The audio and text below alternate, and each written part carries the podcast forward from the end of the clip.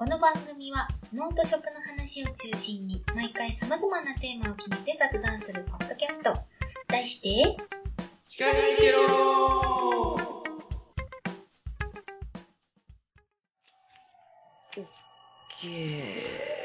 いや、ちょっとこれすごいね。これしばらく続くよね。あの、行ってしまえばさ、みんないいけど、行くまでが近隣の消防団今全部集まってる全部んでしょ集。まってる感じだよね。この、かわいそうみんな仕事終わって帰ってきたところまたわーってうん酒飲み始めたお,、ね、お父ちゃんもいるだろうに。俺飲んでる隙おめえ運転しろとかってい。や、だから大晦日で火事になったらさ、誰も集まんなそうじゃない？最悪だね。ねいや、でも一応なんか運転手の非番とかあるんじゃないの？あ、そう、消防団の中でも？あるんじゃないの？だって、だって全員飲んでたらやばいっしょ。えじゃあ消防団の、あ、でもバーベキューとかあった時曜です曜日でとかさ。あー、でもあんのか。月曜日はお前は絶対飲んじゃダメ。あー。曜日みたいな。あー日曜の人かわいそう。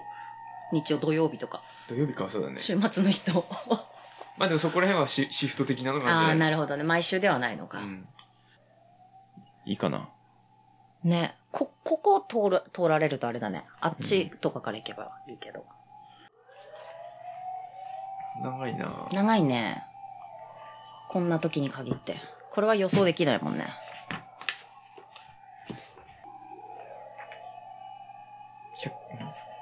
いや、すげえな。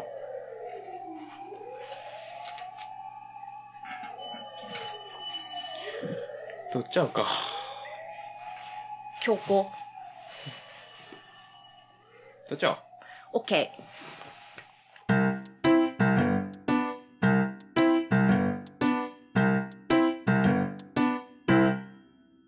はい。じゃあ、シカヘデケロ53回。えー、あっちゃん3回目。ー。はい。はい。今回で一応ラストの予定です。はい。ちょっとね、なんか近所で火事が あって。大丈夫かな、ねえ。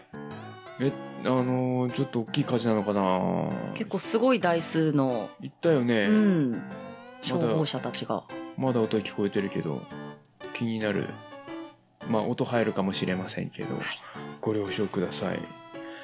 まあ、火事といえばって言ったらあれなんだけどさ、あのーちょっとこれ、だいぶ、あの、配信の頃より、下手したら2ヶ月くらい前の収録にな、今なってんだけど、あのー明日ね、あの収収録時点の明日、あの、花火の講習に行ってくるんですよ。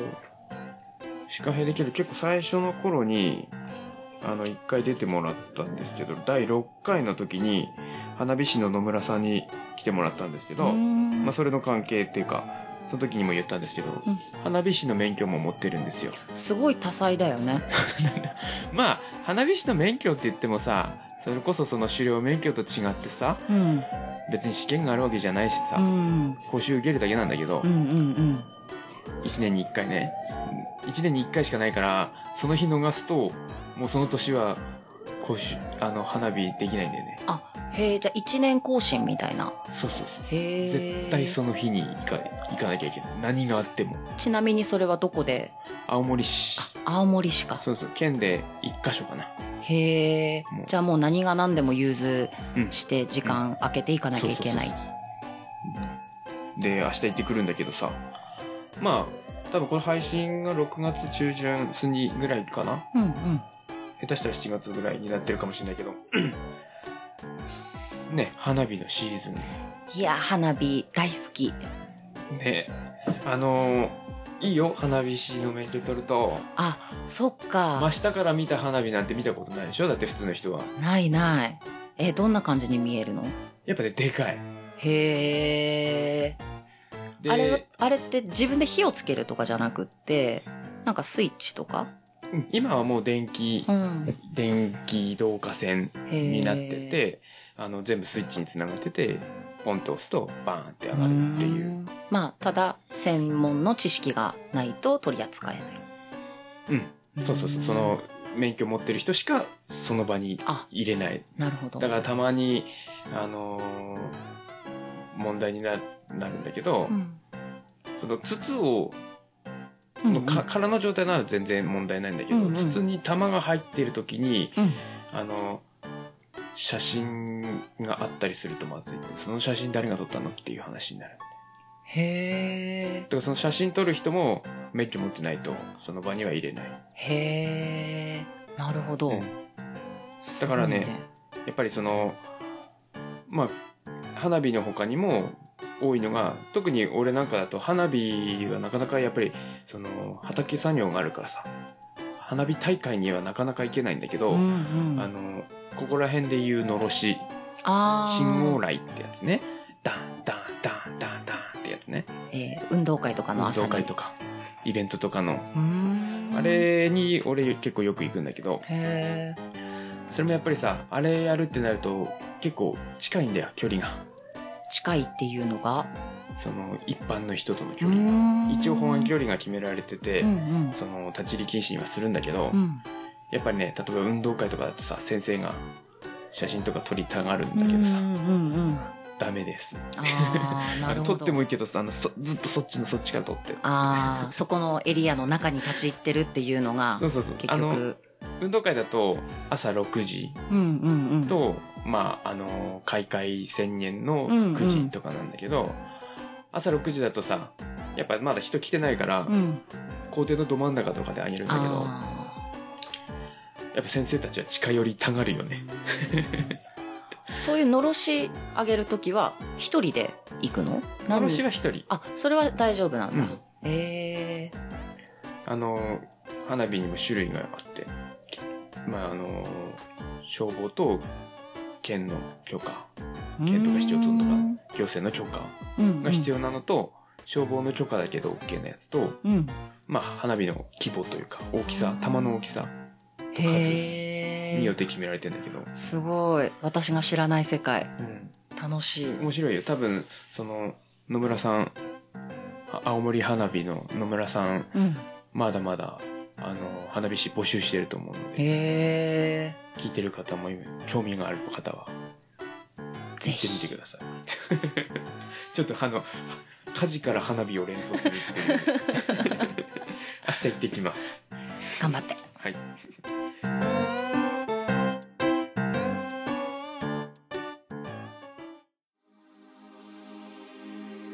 司会できろ。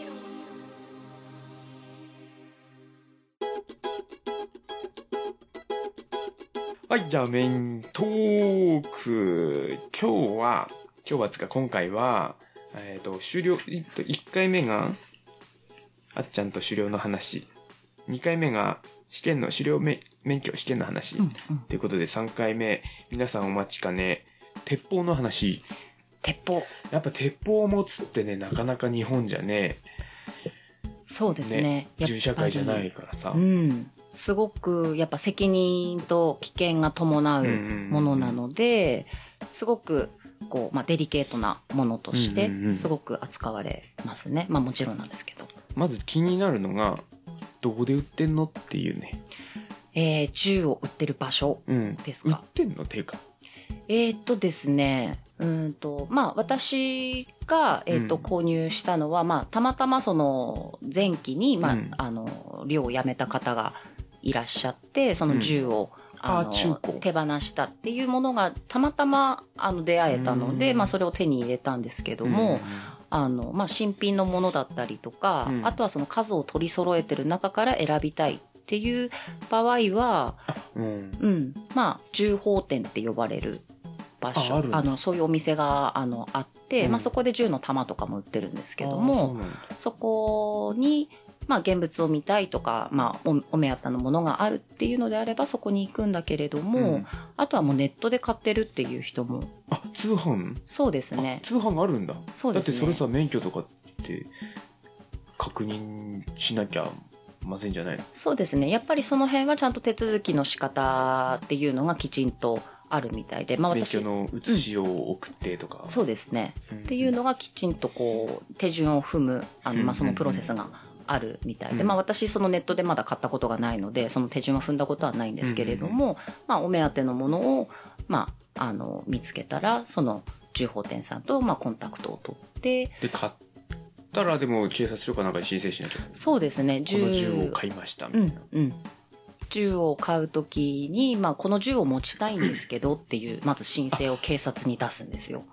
あそっかそっかそっか持つ前にかそれで、えっ、と、銃の、例えばその長さとか、あの、どういう、希望的なやつ。規模、あの、そのスペックというか、うんうんうん。まあ、どのメーカーのどういう型式のやつで、で、銃一つ一つにちゃんとこう番号が振られているので、ああ車でいうシリアルナンバーとかそうですね。車体番号みたいうな、ん。そういうやつあを、まあ、すべて申請して、で、まあ、許可が下りてっていう、まあ、その段階ですね。う。ん。段階を踏んで、ようやく手に入るという。一人何本まで持てる？えっ、と、特に制限はないと思うんですけど。じゃあもうガンマニアはもうずらーっと。うん。ただ、やっぱりその、狩猟を目的っていう、あの、ところで、まあ、銃の許可を出してるので、あーまあ認められない場合がうーん、まあ、あまりにも、まあ、その、まあ、どういう、どの程度になったらアウトってなるのかちょっとわからないんですけど。マトリッ、クスみたいな 今日はどれにしようかなみたいな。そうですね。まあ、ただ銃にも、こう、まあ、いろいろ種類があったり、癖があったり、まあ、型があったりとかってあるので、まあ、その日の、まあ、狙う動物だったりとか、うん。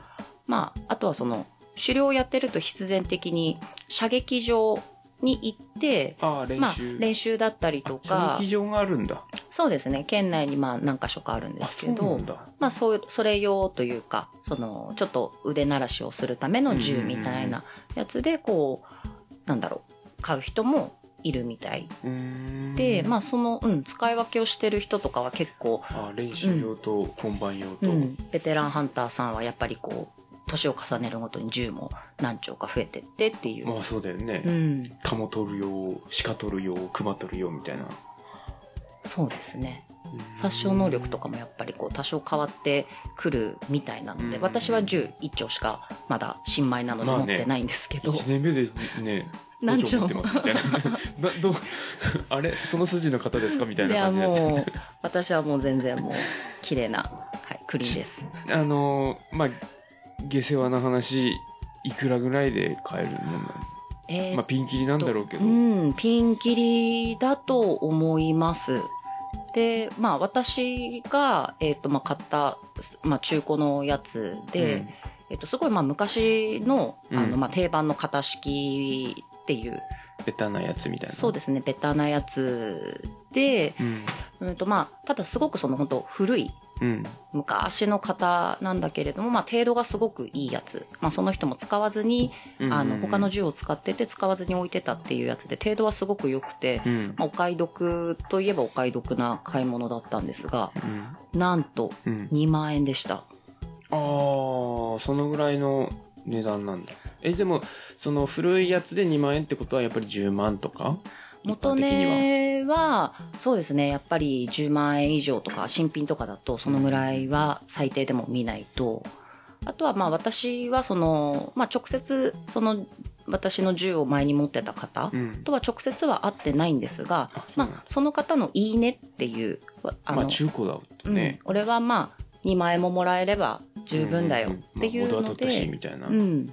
っていうので、まあ、周りのその、あの、先輩ハンターさんに見てもらった感じだと、あ、すごい程度いいやつ、いいやつ手に入ったねっていう。ねみたいなうん。っていうものでしたね。それはあの車みたいな感じでさその名義変更みたいなそうですね申請出。してうん。その、前持ってた方が、まあ、手放すよっていう、その返納手続きみたいなやつをしたやつを、まあ、その銃砲店うんっていうところに、まあ、置いておいてもらって、ああ一回挟むんだそう、あの、まあ、その免許を返納してしまうと、まあ、置き場所が結局なくなってしまう。あの、免許を持ってないのに、銃は持っていられないのであ、のそのそのまま直接取引みたいなのはそれもできると思います。あの、直接顔を見てあの、買うとかっていう場合は、まあ、必要な手続きをすればできますね。あでも銃砲店挟んだ方が手続き的には楽みたいな感じ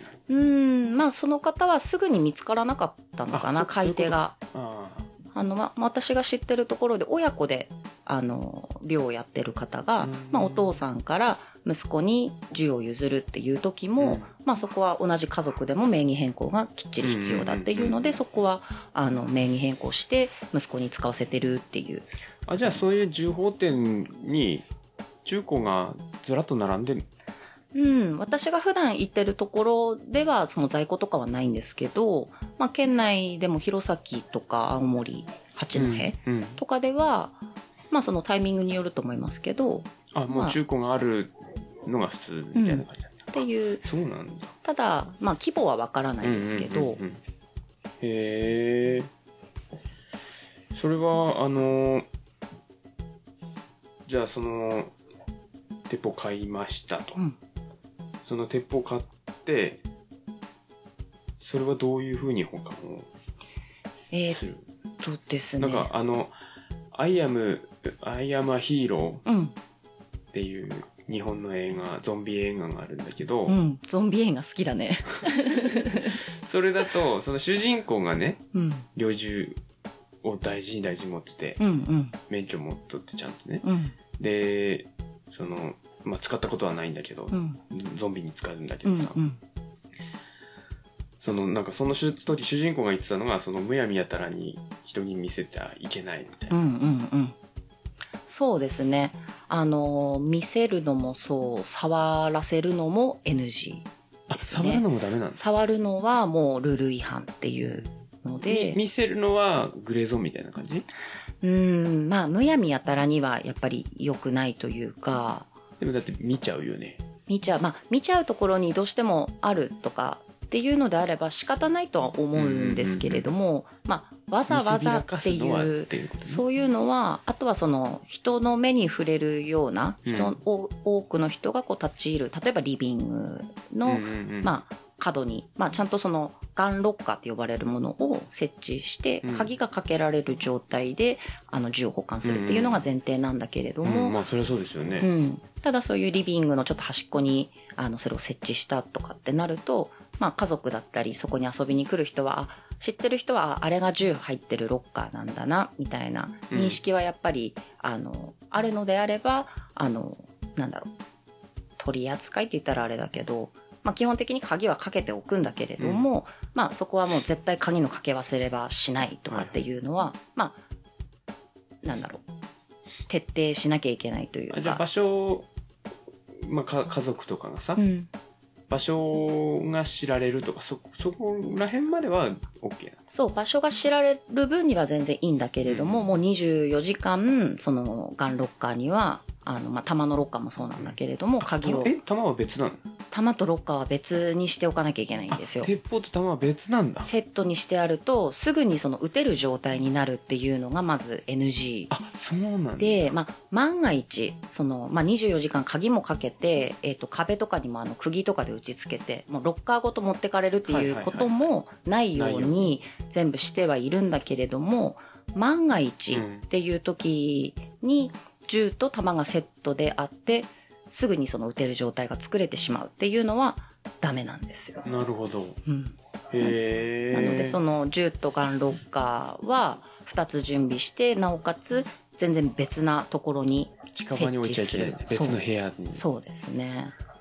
なのでその辺も警察に申請するときに家の間取り図出して家のこことここに設置してますっていう。なるほどね、はい。申じゃあワンルームの人は持ってないね。うーん。まあそこはうまくあのガンロッカーとかそんなに大きいものでもないので、あじゃあ部屋の隅と隅隅とか、あの、なんだろう、台所のあの、下の戸棚とか、ああいうところでも、まあ、あの、入れ、入らない大きさではないので、あでもじゃああれだな。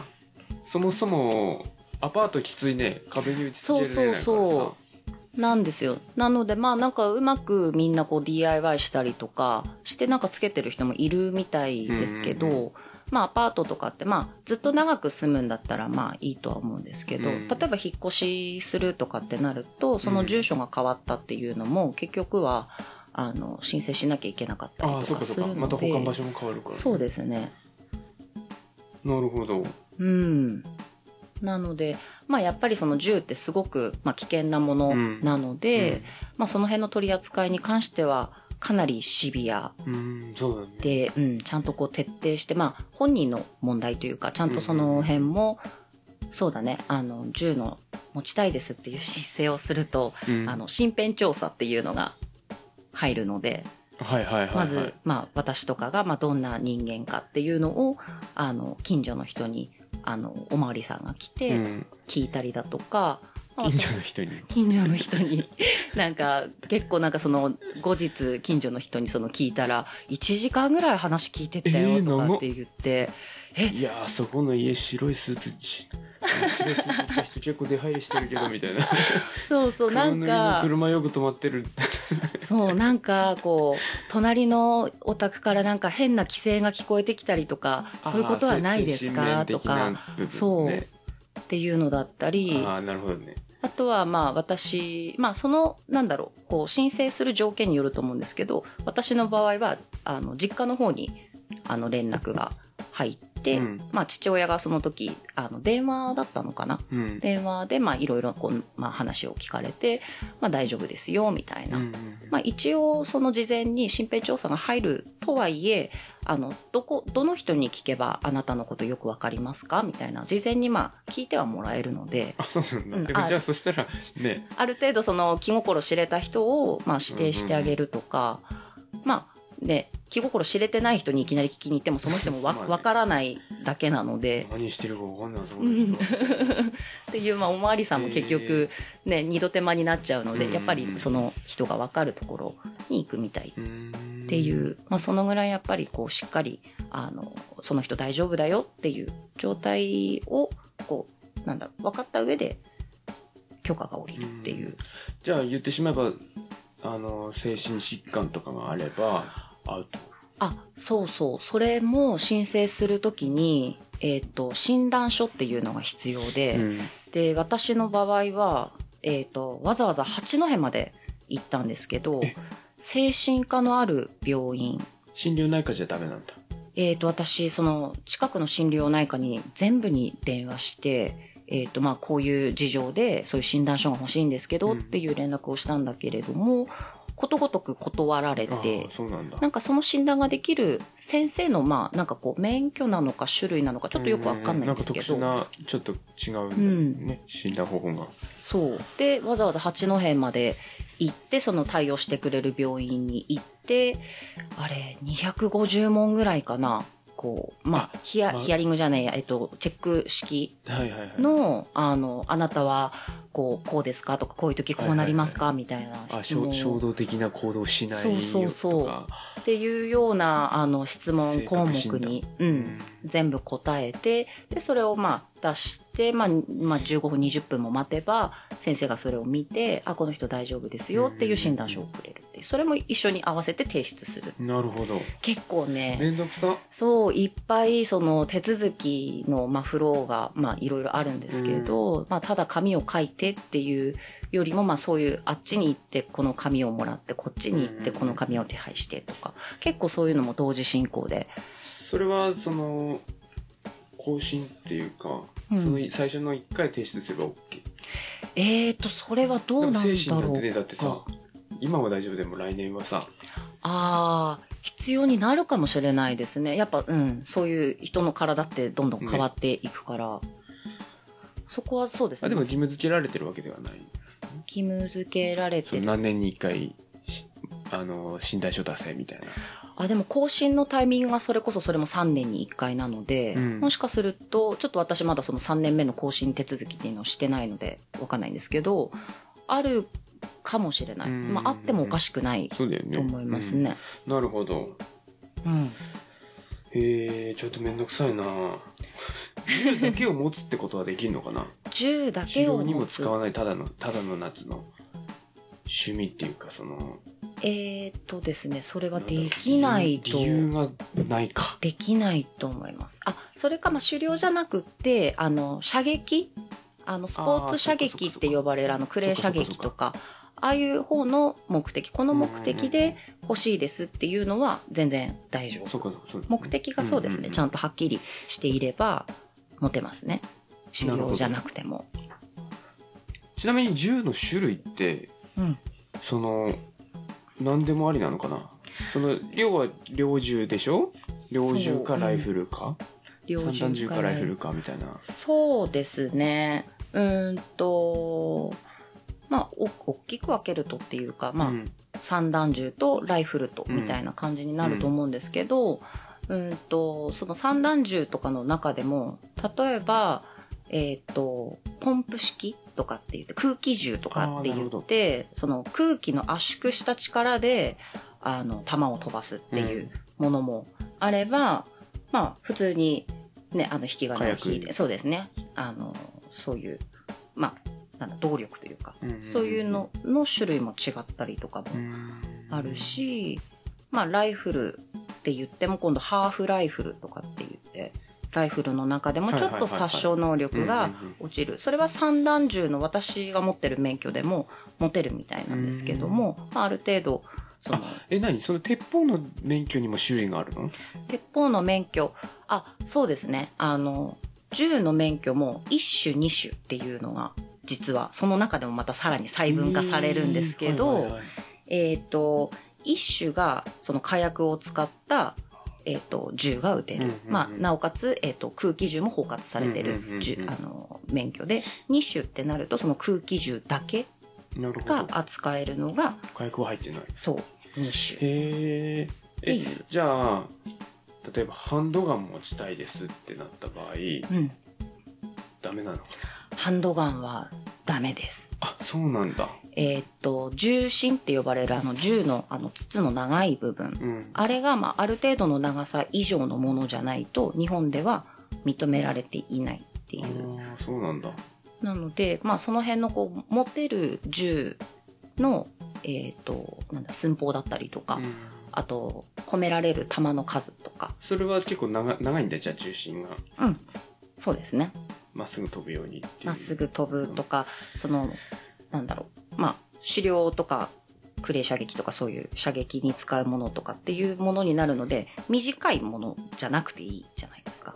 うんまあねあとは短いものだとこうまあいろいろ携帯しやすくなったりだとか、あそののうんショットガンとかになると比較的短めになってくるよねうん。ショットガンもダメ。ダメなんだもうライフルとか、本当あの、重心がいくつだったかな。超長いやつ、うん、何センンチってちゃんとそれ以上ないとダメよっていうのが。決められてますねなので、うん、よくその映画で見るようなそのハンドガンタイプのものとかは、もうすべて目的が何であれ、アウト。じゃああの理論上というかは日本には警察以外は猟銃しかないとそうですね。あと、だって誰か持てる職業の人って、いないよね。いないよね。うん。へえあじゃあ警察の中にはピストル持ちたくてっていう人もい やピストルかなえー、そうなんだうん。なるほどじゃああれだねゾンビが出てきたら結構きついね結構きつい。あの、すぐに取り出せないので、ウォーキングデッドみたいな感じになったらもう無理だね無理ですね。だってす速さがないもんねはい。速さがない。まず、その、ガンロッカーの鍵、あの、銃が入ってるやつは私、鍵が、えー、1、2、3、4つついてるんですよ。うわめんどくさ。もうあの、ガンロッカーっていうその、まあ特殊なロッカーがあるんですけど、うん。もう鍵をかける場所が、あの、決まっていて、うん。で、そこ、まあ、あの、私の場合南京錠でかけてるんですけど、うん。まあもちろんそのダイヤル式とか電子式とか、いろいろあるんですけど、私のその南京錠タイプのやつは、えっ、と、4つ外さないと銃を取り出せないっていう、もう鍵を一つ一つね、刺して、4つそう。なので、それ出すだけでも、出してしまうだけでも結構時間かかるので、その鍵の管理もだって必要になってくるでしょ？そう、その鍵のありかはやっぱり自分だけしか知らないようにしておいあてで、ちゃんと自分が24時間管理するっていうので、うん。私もちゃんと、あの、まあ、つ常にじゃないですけど、ちゃんとこう、まあ、わかるところうん、人にわからないようなところとか、まあもちろん、あの、必要な時はも持ち歩きますし、あうんなるほどへえうん。じゃあ最後にちょっと時間も時間なんで最後のあれですけどうん。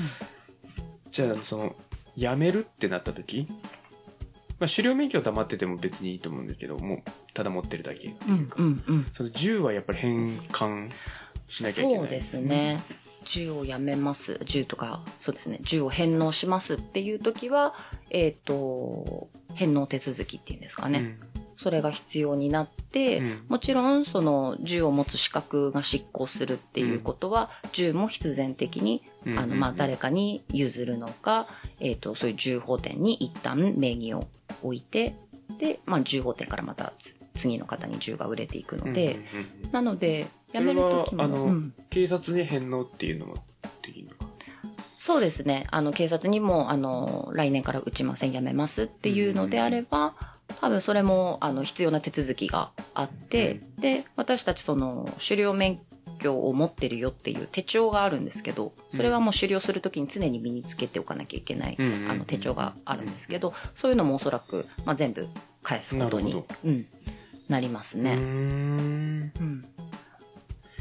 ちゃんとしっかりしてるんだねしっかりしてますね。私も初めて見て、すごく思いました。それこそだってあれでしょ？花火もそうだけどさ、うん。その玉は玉で箱をうんうん用意して、うんそれでは運ばなきゃ、花火はねはいはいい。けないんだけどその裸で持ち歩いたらダメってうんうん。なってんだけど、鉄砲の場合は鉄砲と弾はじゃあ別で持ち歩かなきゃえっ、と、持ち歩くときは、まあ、どうしてもフィールドに出るときは車でうん行くんですけども、うんと、まあ、どうしても車っていう密室の中でだと、まあ近くにはあるんですけども、ちゃんとそれは、えっ、と、なんだろう、えー布とかちゃんとかぶせて外から見えないようにするとか、あとはもう自己管理の問題なので、まあ、基本的には家からフィールド行って、フィールドで終わったら家にすぐ戻って、鍵をかけてっていう。なので、まあ、無駄な動きをしなければ、あの、なんだろう、特段じ自分は悪い人ではないので、すぐそこでうんうんうん。ね、弾を込めて撃つなんてことはしないので、だって弾込めて持ち歩くのは絶対ダメそうですね、もう必ず脱法っていう、その、あれ？でもその現場についてうん、歩く時は込めてる？えっ、と、込めてないです。じゃあもうキャッっていう時に獲物がここから、うん、獲物がもうここいるなとか、いそうだなっていう時に初めて弾を込めてっていう、それ弾込めてあダメだったわって時は抜抜ける抜きますね。の抜くあ。抜けるんだ一回一回込めては抜いて込めては抜いてっていう。で、私の場合、まあ他の銃とかもそうだと思うんですけど、何発か、あの、弾を込められるので、うん。仮に一発バンって撃った後に、うん。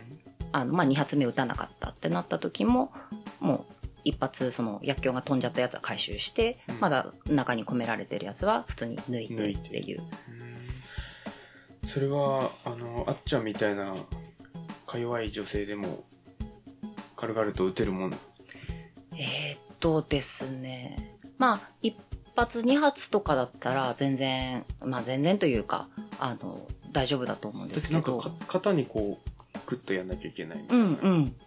えーっとですね。あ、これ、私試験の時に言ってなかったかもしれないんですけど、うん。えーっと、銃の免許の一番最後の方に、うん。えーっと、射撃試験、射撃の試験があって、あるんだ。射実務。そう、射撃場に行って、うんえーっと、まあ最初ワンラウンド練習して、で、2ラウンド目に本番だよって言って、えーっと、25発中3発だったかな、うん。当たればとりあえず OK って。えでもさん？その練習ってどうやってすんのよ？っていうのがもういきなりなんです、もう。鉄砲持ってないのに。あ、持ってないので、えーっと、そこは、あの、試験用のちゃんと貸してくれる銃があ。あって、それでそれこそ射撃射撃場射に行って。撃場行って、で、その1ラウンドっていうのが25発。うん。で、その練習1ラウンド、2ラウンド目のその本番25発、うん。で、合計50発撃つんですけど、結構撃つね。そう、私、それの時はさすがに銃が重くて、あの、プルプル。腕がプルプルして、その後半に、そのね、体力がなくなってくるので、うん。練習の方がすごくた,、ね。くさん当たって、本番の時に、あの、逆に下手になってたっていう。んんんんなのでボーリングと同じだよね。そうそうそうそうそう。集中力もなくなってきちゃって。それ超えて3ラウンド目になんかあの逆に良くなってくる。そう。なのでなんかこう、まあ、ある程度そのなんだろう言われてたのが、うん。あの腕の筋肉つけといた方がいいよってちょっとでもそうだよね。ん、なるべくあった方がいいから、まあ、そういう普段体動かさないとかうんうんうん。だとしたら、腕だけはちょっとつけといた方がいいと思うって言われたのが、うん。その時初めて。試験用にってことだよねでも。試験用そうですね。逆に言ったらその二十数発打つ程度だったらそんなにさほど？うん。そのまあ銃の重さぐらいでその、ん。撃った衝撃みたいなのは。衝撃もやっぱ結構あってその慣れない人とかはえっ、と脱臼しそうだよね。そうあのこの肩のところに重傷っていう部分を当てるので、うん。そのうん。ダンって打った時の衝撃うん。が、まあちょっとでもこの胸との隙間があるとあのあー構えた時に重傷とここにぴったりくっついてればいい瓦割りの原理っていうか瓦割りなんかこうその反動でこの当たってるところが青タンがすごいこうはい構え方が悪かったりとかすると青タンができて真っ青になっちゃったっていう。それなんか低反発のなんかここに あまあでもそれはあり ありかもしれない。まあでもそれもこう銃を構えるっていうのもこうなんだろう一つの訓練というかすぐにこう撃てる体勢にっていうその自分のポジションみたいなところも体に染み込ませて覚えなきゃいけないので、まあ、そのパッドをつけるんだったらもう常にパッドをつけた同じシチュエーションを体で作ってあげるとか、そういうパターン化するといいのかもしれあないですね。でもそういうのをつけるのは全然 OK まあ、全然。あれ？ごめんさっき最最後にって聞いたけどさ、うん。その今の話で気になったのが、うん、カスタマイズは OK なの？カスタマイズは、えっと基本的に、えっと大丈夫なんですが、えっとそのなんだ決まった数以上に弾が込められるようにしたりとかっていうのは NG。ああ弾の数を増やしたりとか増やしたりとかはダメ。あとはその重心ってさっきもあの、なんだっけ、えっと、ハンドガンの話にもなったんだけれども、うんえっと、必要以上に、あの、重心のあの、長い筒の部分を切ったりだとか、あまああのじゃあシステムは変えちゃダメってことでしょ？そうですねシス。テムっていうかスペックは？うん。逆に言ったら例えば、あのー装飾つけたりとかさああ。木の部分を。鉄に、鉄っていうかそのうん。金属に変えるとか、あ、そういうのは全然、私も実際、えっ、と、譲り受けた銃があの大きくて自分の腕の長さに合っていなかったので、その重傷って呼ばれるその木の持つところの部分をあそうだよね。あの大きくカットして、あとはその肩にぶら下げる用のあのなんてアタッチメントというか、そういうのも新しいのに変えたりとか。サイトつけたりとかサイト。レーザーサイトとか狙いやすいようにそれやるプラスっていうの人いるのかな？いやそれはどうなんだろう？ちょっと私はっきりだってシステム上システムっていうかそのスペック上は問題あの変えてないよね。ただ外につけるだけだから、うんうんうん。それいいのかな？あとあとなんだろうな。サイレンサーつけるとか？あサイレンサーはダメじゃないかな。うんダメだと思います。まあ、つけていいのが、例えばですけど、あの、アタッチメントみたいなやつで、うん。銃の先っちょに、うん。あの、長く飛んでから散弾銃の弾が広がっていくのか、最初から弾の広がりを大きくするかとか、チョークって呼ばれる先っぽね。うんうんうん。ああいうのとかだったら全然つけたり外したりとかっていう。えそれ OK だったらサあサイレンサー OK な気がするサイレンサーって、え、どうなんだろうか。そういうのつけれちゃうと、ある意味悪いことに、まあね,、まあねね、使うこともできるっていうことを考昨日行った資料えるで弾20発使いましたっつって実際は10発しか使ってなくてうんみたいなねと、なんかあんまりいいことはないような。なんかでもさほら多分ダメじゃないかなサイレンサーつっ。てたらさ一発ダメでもさ、うん、気づかれなかったら2発目いけるかなっていう。結構やっぱ動物ってしあの繊細だからまあね。もうちょっとでもこう、まあねパンって音すると、ねそうだねちょっと私ね今そそこのカスタムのところに関してはちょっとあの、うんうんううんん、まだあの分かって下ない。手なことはね言 そうそうそうそうちょっと間違えたこと言っちゃあれなのであまり変なことは言わないように。なるほど。わかりました、はい。楽しい世界。まあ申請とかね試験とかは大変だけれどもその自分で取ったものを食べるだとか、うんうんその自然と対峙するだったりとか、その食べ物に、うんうんうん。まあ、対する責任というか、まあ、そういうのもすごくこう、まあ、今まで感じたことない経験というか、うんうんそうね感情というか、すごく、うん、た、たの、楽しいっていうか、こう、深い、より深いところをこう感じることができるっていう意味では、まあ、すごい面白いと思います。うんうんうん人生経験としても。まあね、やっぱ食べるところだようね。ん。サバイサバイバル。はい、じゃあ、3回にかけて、あっちゃんに、ちょっと今回長くなっちゃったんですけれども、やっぱ銃の話は面白いね。そうですね。やっぱ、どうか聞いてる人がこう楽しかったらね、よ、ちょっと興味があれば。ば、うん。なんか狩猟免許の協会みたいなののペーホームページとか見ればいいのかな？そうですね。まあ、いろいろもう狩猟とか免許とか調べると、すごいたくさんみんな情報載せてくれてるので、私もそこからいろいろ情報仕入れて、うんうん、だんだん取っていったので、はい、はい。調べてみるといいと思います。ジビエ興味のある方は、撮ってみてください。取ってみてください。一緒にやりましょう。フィールド出ましょう。はい、じゃあ、3回目、最後ですね。はい今回で最後です。えっ、と、千葉厚美ことあっちゃんでした。はいありがとうございましたありがとうございました例によってエンディングは別撮りです。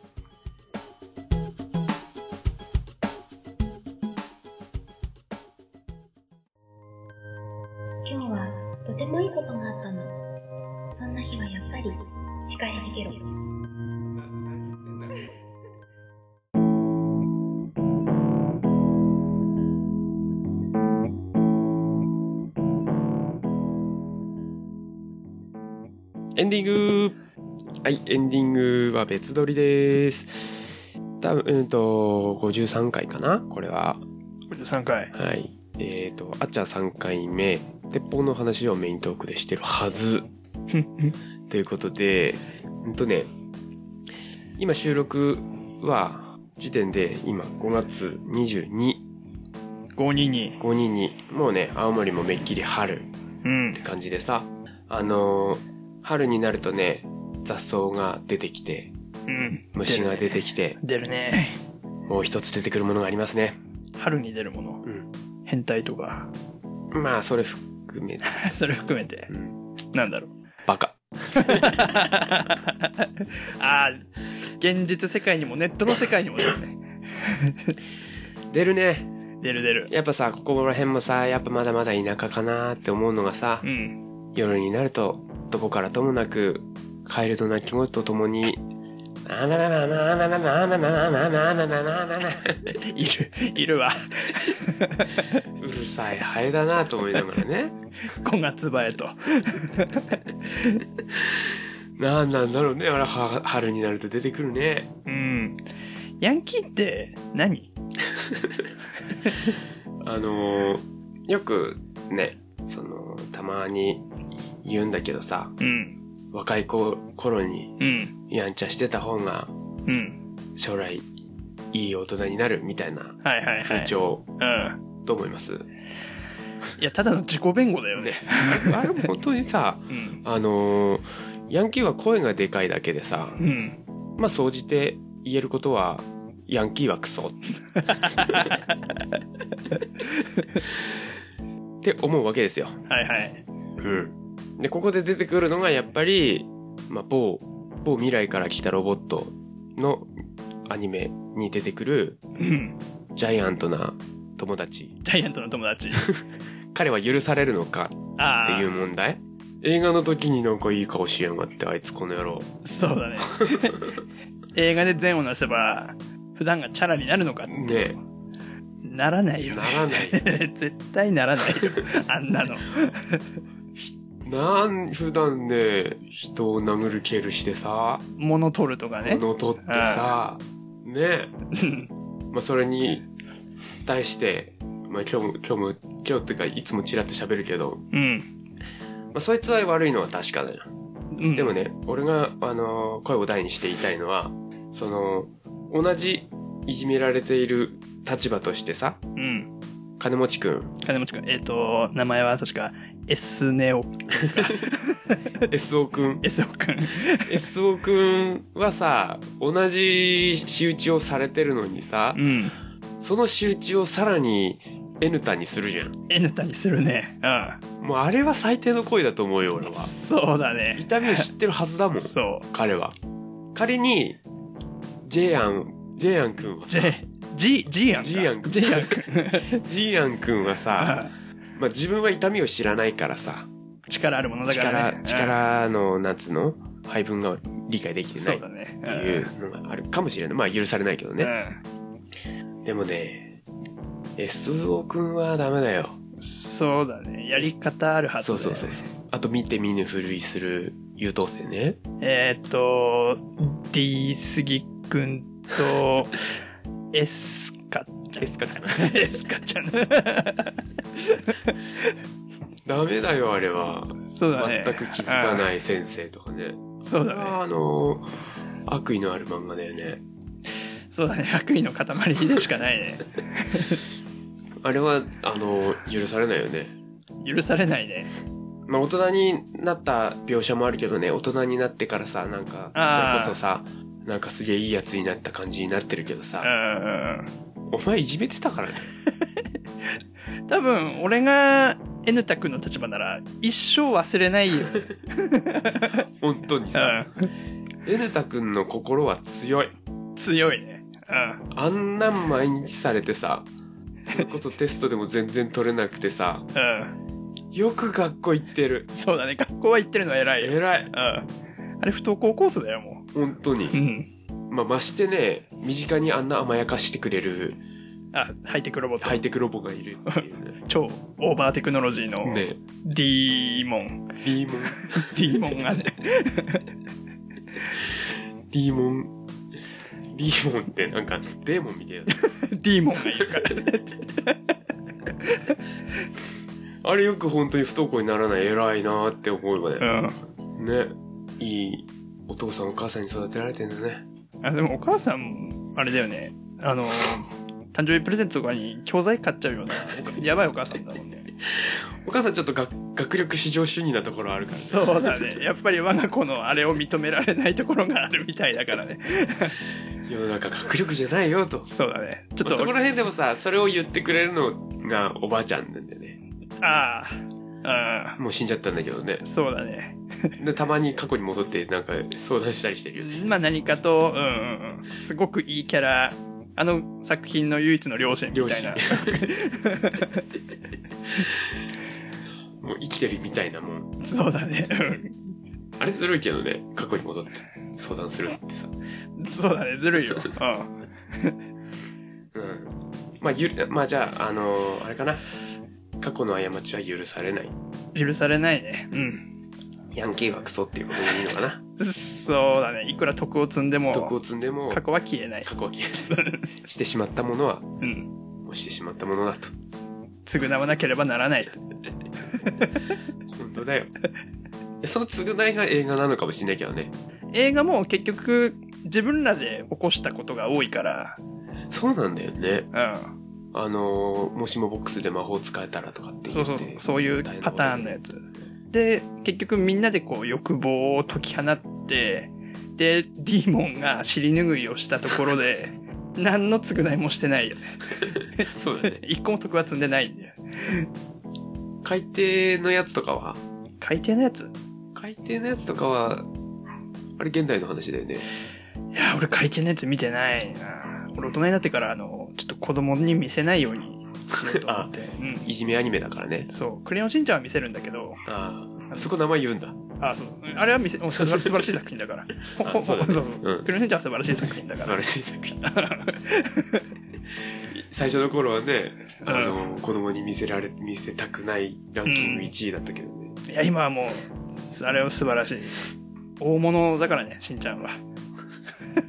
あれって、いや、そうそうそうそう、ちょっと話変わるけどさ、ちょっとエンディング長くなっちゃうかな？まあいいか。あのー、あれってさ、うん。5歳児なんだよね。そう、5歳児だよ。5歳児でさ、街を勝手に歩いてるってすごいよね。うん。5歳児をこう、公園行ってこいっていうのはちょっと、うちの子供も今5歳だけど、あ、そうだそうだ、ちょうどだ、ちょうど5歳だけど、いや、あれ無理だよ。きついね。きついきつい。あれは確かにきついな。あれ、無理無理無理無理。それこそさ、今の小学校うん。小学校うん。あの、お使い禁止なんだよね。そうなの？うん。学校にそんな権限ってある？ある？なんかさ、子供だけで買い物に行かせちゃダメって、うん。禁止されてる。えとか、初めてのお使いできないんだよね。えめちゃめちゃダメだろ。保育園、保育園じゃってるよね、あれ。番組は。はい、じゃあ、こんな感じでいいかな？うん。こんなところで、もう53回にもなりましたね。アニメだったら1年撮ってる感じだね。あ、週1で？週1放送のアニメだったらもうちょうど1年っお、素ていう。感じかな。素晴らしい52話で1年かな。まあもう2年ちょっと経ったけどね。うん。うん。はい。じゃあ、エンドコール。えー、シカヘデケロでは皆様からの声を募集しています。過去の配信についてや、こんな話が聞きたい、これってどうなの？などなど、ぜひぜひお寄せください。あとは、えーと、あれだね。野菜の擬人化擬人化。うんも募集しています。メールアドレスは、シカヘデアットマーク gmail.com です。shikahede アットマーク gmail.com です。Facebook ページとブログ、Twitter もありますので、検索してみてください。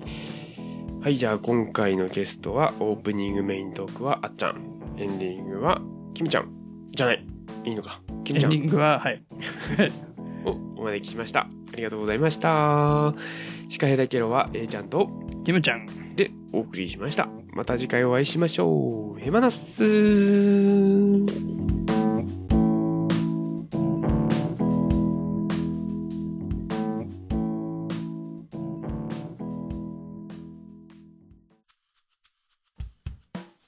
この番組は、ノート食の話を中心に、毎回様々なテーマを決めて雑談するポッドキャスト、シカヘデケロでお送りしました。